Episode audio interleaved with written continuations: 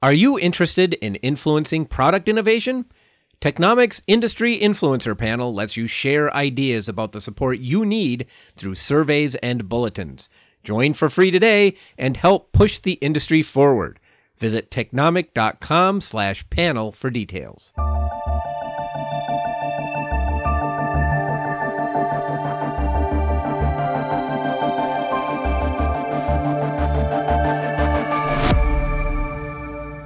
How does Hungry Howie's compete in a pizza sector with so many giant competitors? Hello, this is Jonathan Maze, editor in chief of Restaurant Business, and in this week's episode of A Deeper Dive, I speak with Steve Jackson, CEO of the 500 unit chain, to find out about its response to the pandemic and its ability to grow in a market with so many giant companies. Hungry Howie's is based in Madison Heights, Michigan, not far away from the corporate headquarters of Domino's and Little Caesars the largest and third largest pizza chains in the United States, respectively. We talked with Steve about that competitiveness and also about the company's history, how it responded to the pandemic, and how the company's recent push into technology set it up for an era in which customers have relied more on mobile and web ordering than ever. Please have a listen. Okay, I am here with Steve Jackson. Steve, welcome to the podcast. Thank you, Jonathan. It's nice to uh, talk to you again. Yeah. So how things going at Hungry Howie's? Well, you know what? Uh, we're actually very blessed in in the business world. Okay, with uh, with our category, the pizza category, ended up being an essential business when this all broke loose 11 months ago. Uh, we have had a pretty good year. I'm not going to say we weren't faced with countless challenges, but uh, all in all, our numbers were up we uh, we had a great year. We had great profitability, and uh, it's even going better so far in the first period of 2021. Do you think? Uh, uh, so, uh, speaking about 2021, do you think the stimulus has helped a little bit? We're hearing that pretty universally.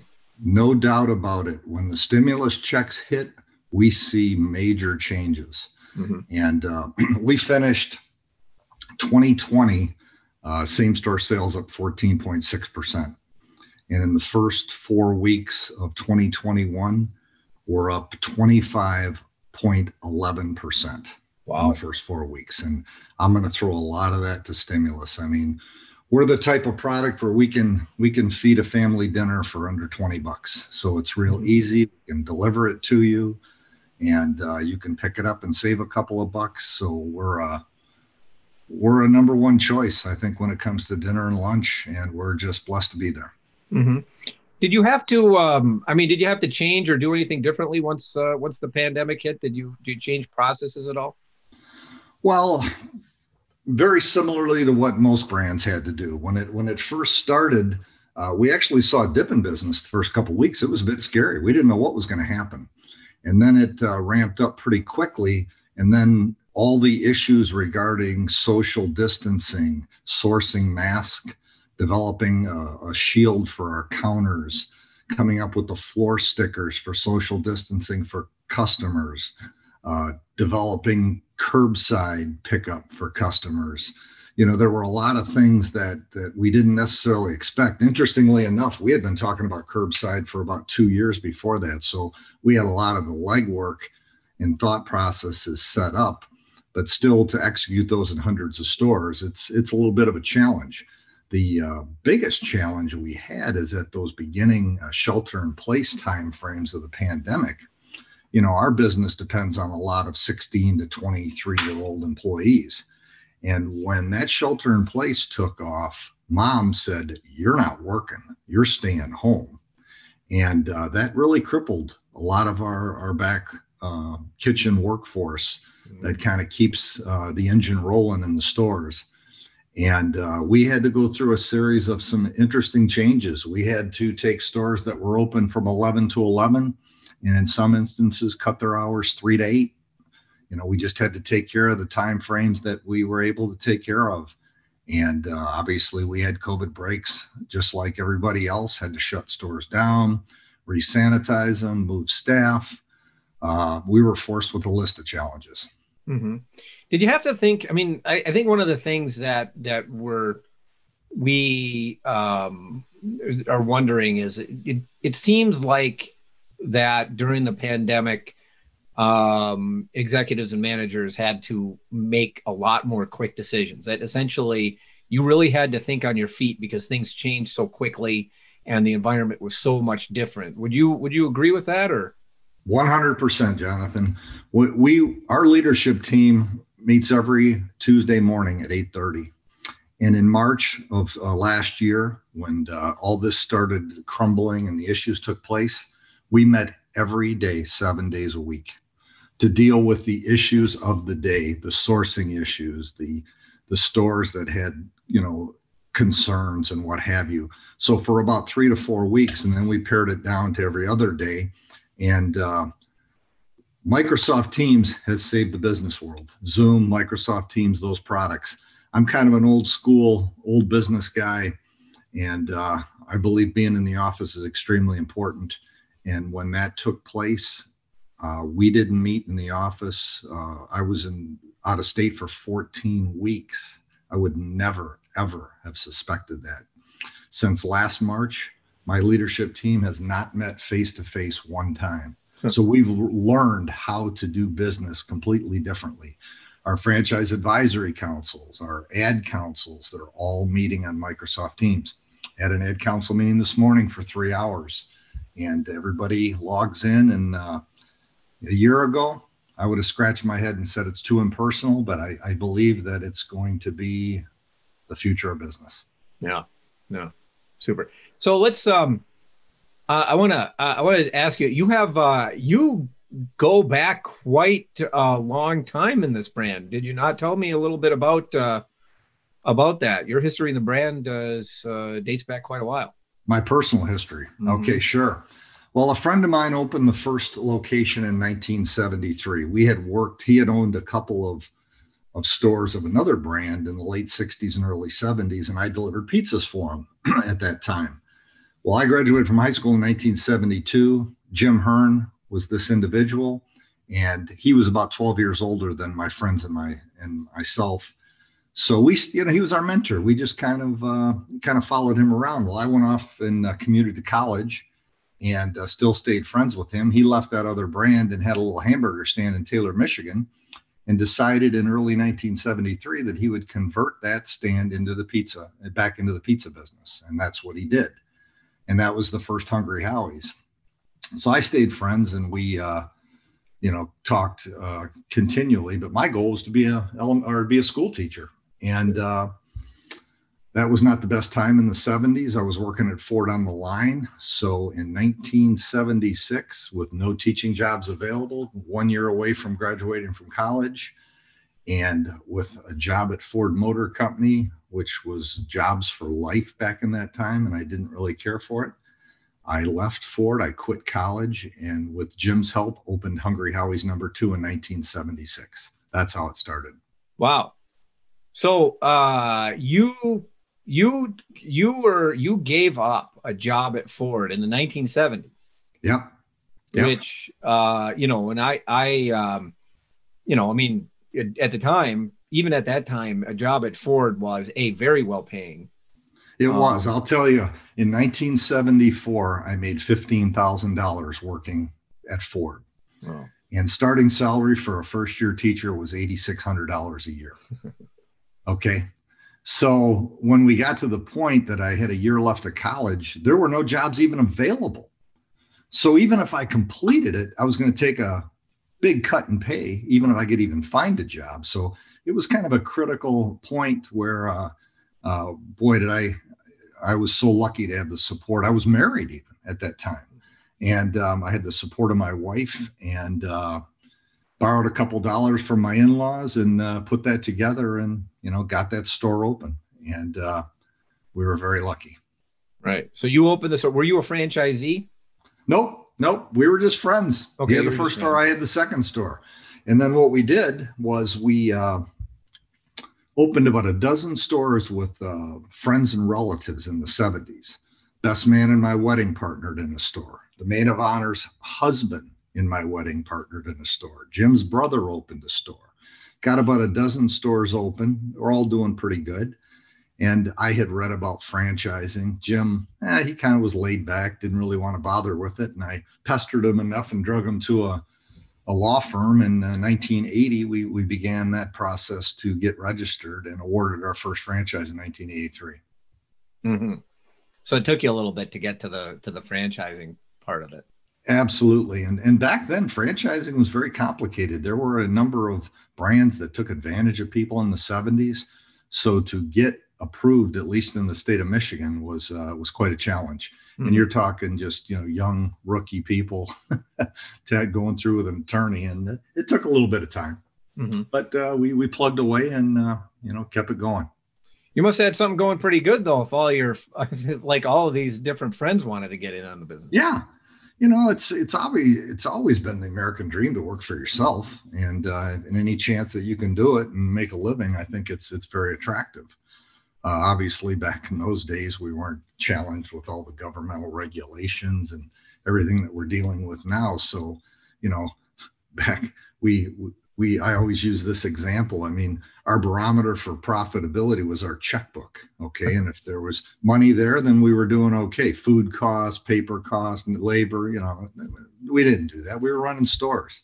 So then when I made the decision to franchise, all, all of a sudden now we have to teach people how to do this. So now we had to develop all that part of the business. So we worked really hard to uh, to put a training program together. And you know what? We're still not done doing it after all these years. It's a constant work of art to keep that going. Mm-hmm. Yeah. So it had to be though. I mean, that had to be a pretty big risk. Uh, I mean, to to give up a job at Ford uh, to go work, uh, you know, start a pizza restaurant. It, you know, it was Jonathan, but I mean, I was very young. I was naive, and I really didn't like what I was doing. So anything seemed better than that. And uh, I I had a lot of respect for Jim because he was you know, he was late 20s. Uh, I grew up in a thousand square foot house, and Jim had just built a brand new 1,800 square foot house in a new suburb and drove new new cars, and we just worshipped, thinking he was the wealthiest person that we knew. So whatever he did seemed to be pretty successful, and we were going to follow in those footsteps. Mm-hmm. So um, now I understand that you uh, you guys uh, helped develop the flavored crust. Can you tell me a little bit about that? Sure. Yeah. In uh, in the early '80s, one of our franchisees had made a suggestion. Well, actually, it was after '83 because we didn't award the first franchise till then. But we did sign agreements with the existing people that were part of the brand. So we had about 25, you know, 30 stores. And um, one of the franchisees had uh, played around with buttering the crust or putting some sesame seeds on it. And, you know, we took a, a good look at it and uh, I just made a decision that, you know, if we take this and, and expand on it a little bit, we can maybe develop a niche that would be a little bit different than anybody else. I mean, you got to remember where our first store opened up, it was within 25 miles of the first Little Caesars and 25 miles of the first Domino's. So we grew up fighting the big boys since day one. And it was a very, you know, cutthroat, you know, Caesars, you know, pizza pizza giving away products and what have you it's been a very uh, challenging competitive business so we just looked at that as maybe a little bit of a niche that might differentiate our product mm-hmm. so we we worked on that we came up with eight different flavors sesame garlic rye uh, you know butter cheese butter you know just on its own and uh, rolled that in 1985 in all of our stores mm-hmm. So, but a franchisee is the one that started playing around with that. Was, was the franchisee serving it like this, or just no, no, no? He was just kind of testing it. I, mm-hmm. I think he might have seen something done with sesame seeds, so he kind of brought this to my attention and said, "What do you think of this?" Mm-hmm. And uh, you know, we kind of looked at it, and then as we uh, put our heads together, we thought, "I think we can do more with this. You know, maybe we can add other flavors to uh, to enhance the crust and give uh, give customers." The option. You know, you might think back in in the early days of pizza, the uh, the crust was just the handle. Mm-hmm. And a lot of times, if you were eating pizza with friends or family, at the end of the at the end of eating it, you'd see all the crust laying in the boxes. They'd eat up to that and throw it in. So we kind of uh, took the marketing edge to say, you know, uh, you can start where you used to leave off, you know, because the crust is going to be just as good as the rest of the product. Mm-hmm. Mm-hmm. So, um, and uh, uh, obviously that worked pretty well for you guys. It did. It just kind of separated us, you know, a little bit from from everybody else, and uh, just made uh, our product stand out from that that point. Mm-hmm.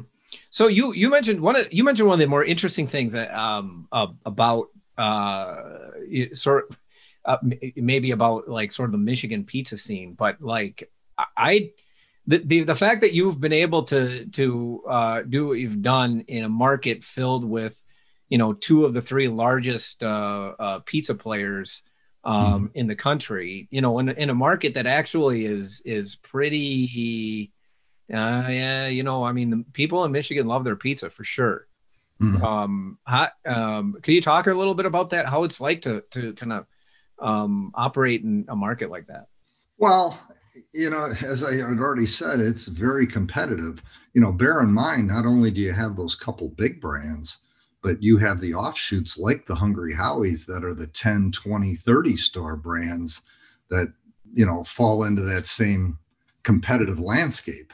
So, uh, and a lot of times, you know, the pizza category is kind of a small fraternity. People fracture off like Jim did and start their own. So there's there's a few other ones, and you're aware of those.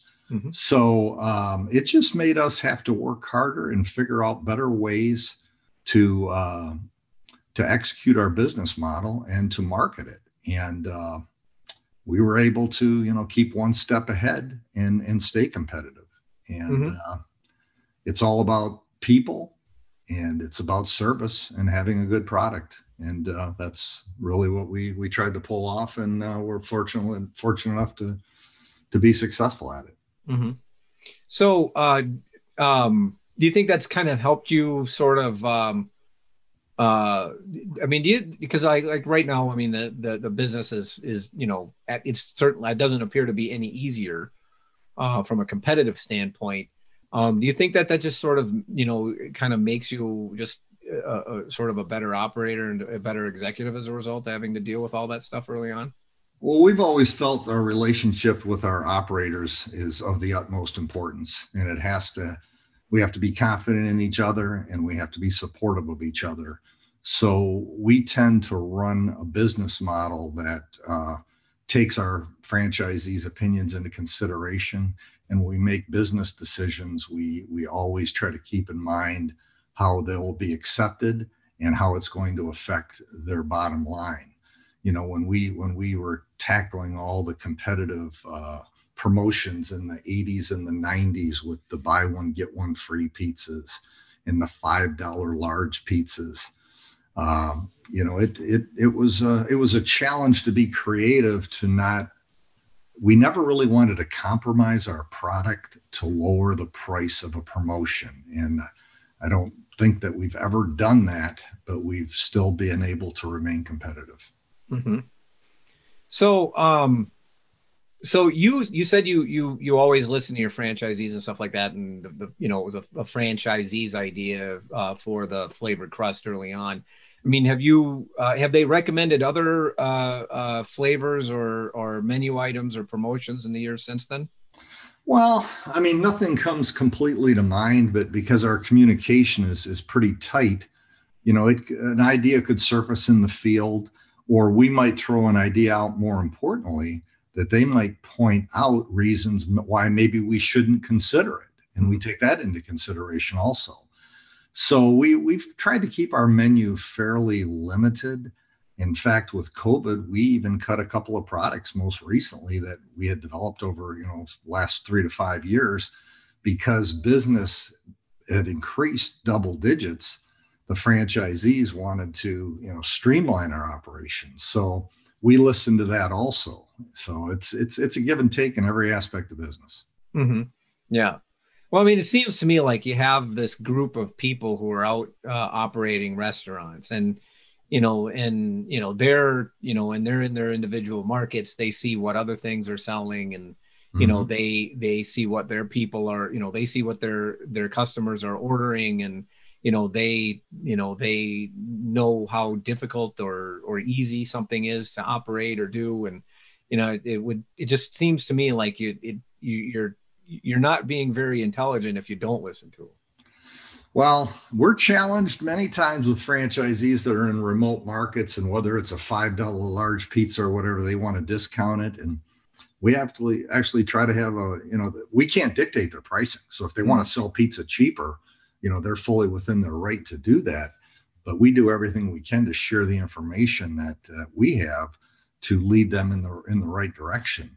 And uh, the one thing that we've invested heavily on in, in the last you know number of years is technology and we're very proud for the size of our brand the technology that we have that our franchisees are able to utilize and mm-hmm. uh, and that being said you know we're utilizing you know technology that the big brands have and, and we've developed a lot of it internally. So when our franchisees can look at those KPIs and, and look at the the marketing returns and the discount percentages and you know watch their stores in real time on their on their smartphones and you know at 9 a.m the next day they get reports on all the metrics of their business for the day before from product mix marketing mix same store sales you know do coupon discounts so i mean i think we've we've continued to furnish them with the necessary information to increase profitability and uh, and that that helps them make their decisions. Mm-hmm. Yeah. Um, uh, so you, talk a little bit about that technology because you did you have spent some time really burnishing your technology credentials and and and taking a lot of of, of steps to you know to keep up with a pretty tech savvy business. Yeah. Um, that helped you during the pandemic. I have have to believe that it did. Oh, it, without a doubt. I mean, we we got real serious about ten, technology in the last ten years, and you know, computers started you know trickling into the pizza category in the '90s, and you know, it was it was a it was a bumpy road, you know, for the first ten years. And the thing about pizza, you know, because of the millions of combinations and delivery and that, it's even even more complicated from a POS standpoint but we we held steadfast, and I think we utilized probably the best POS software available. And uh, we spent time starting. You know, we developed our internal IT department, and then what we had to do back in like 2013 and 14 was standardize all these computers because it's so confusing. Hmm. But the beauty of the pizza category, aside from most other restaurant categories, we have the most information on our customers than just about anybody when you look at the QSRs of the Golden Arches, Arby's, what have you, you frequent those stores and they might by chance get your email address or get your text number to send you something.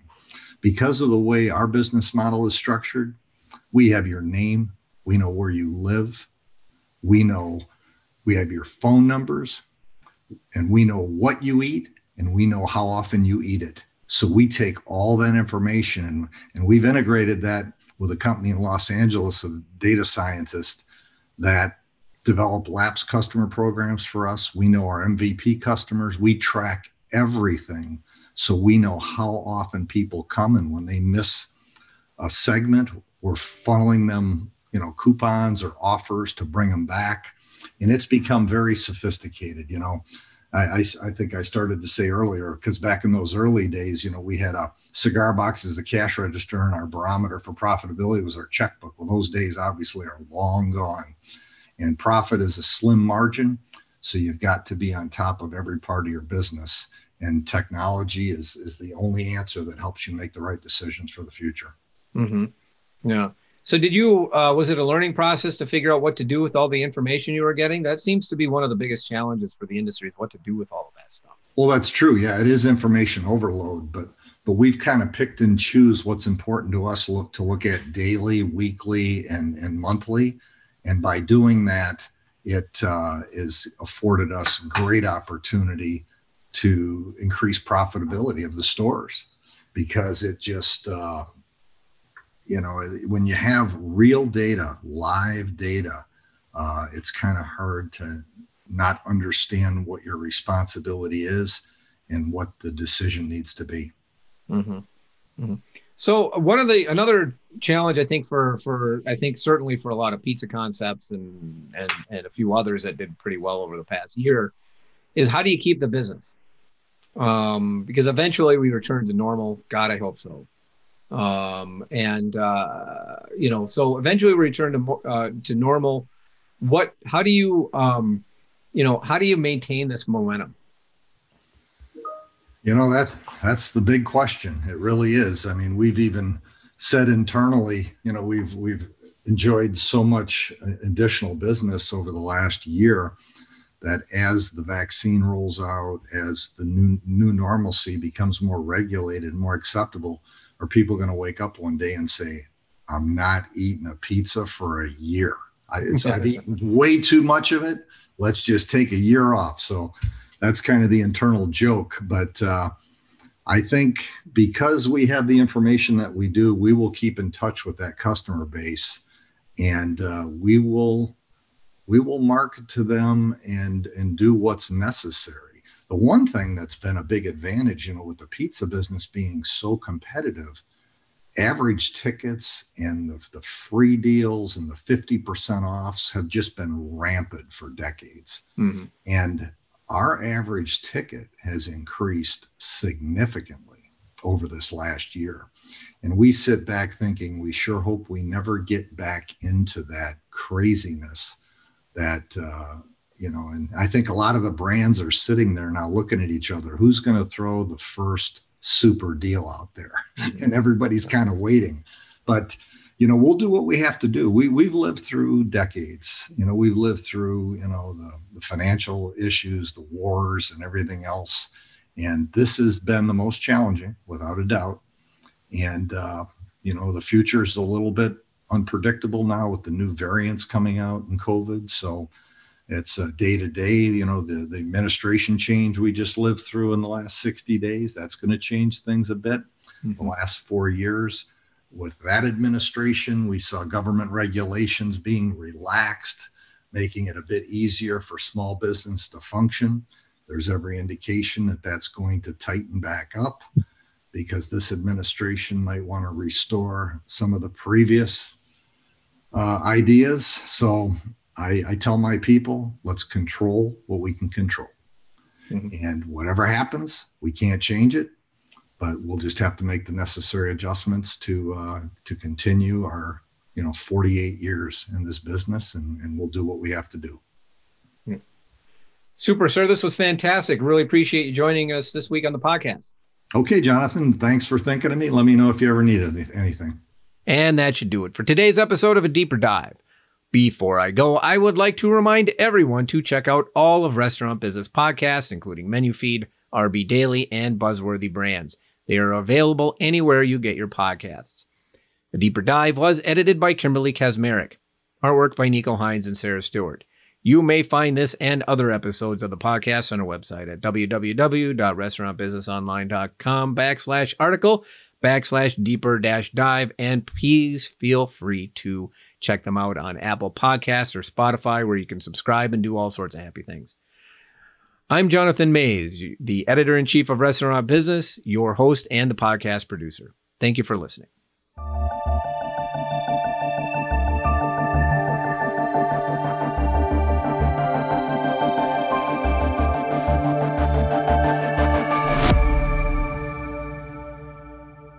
Help the industry on the panel to recovery.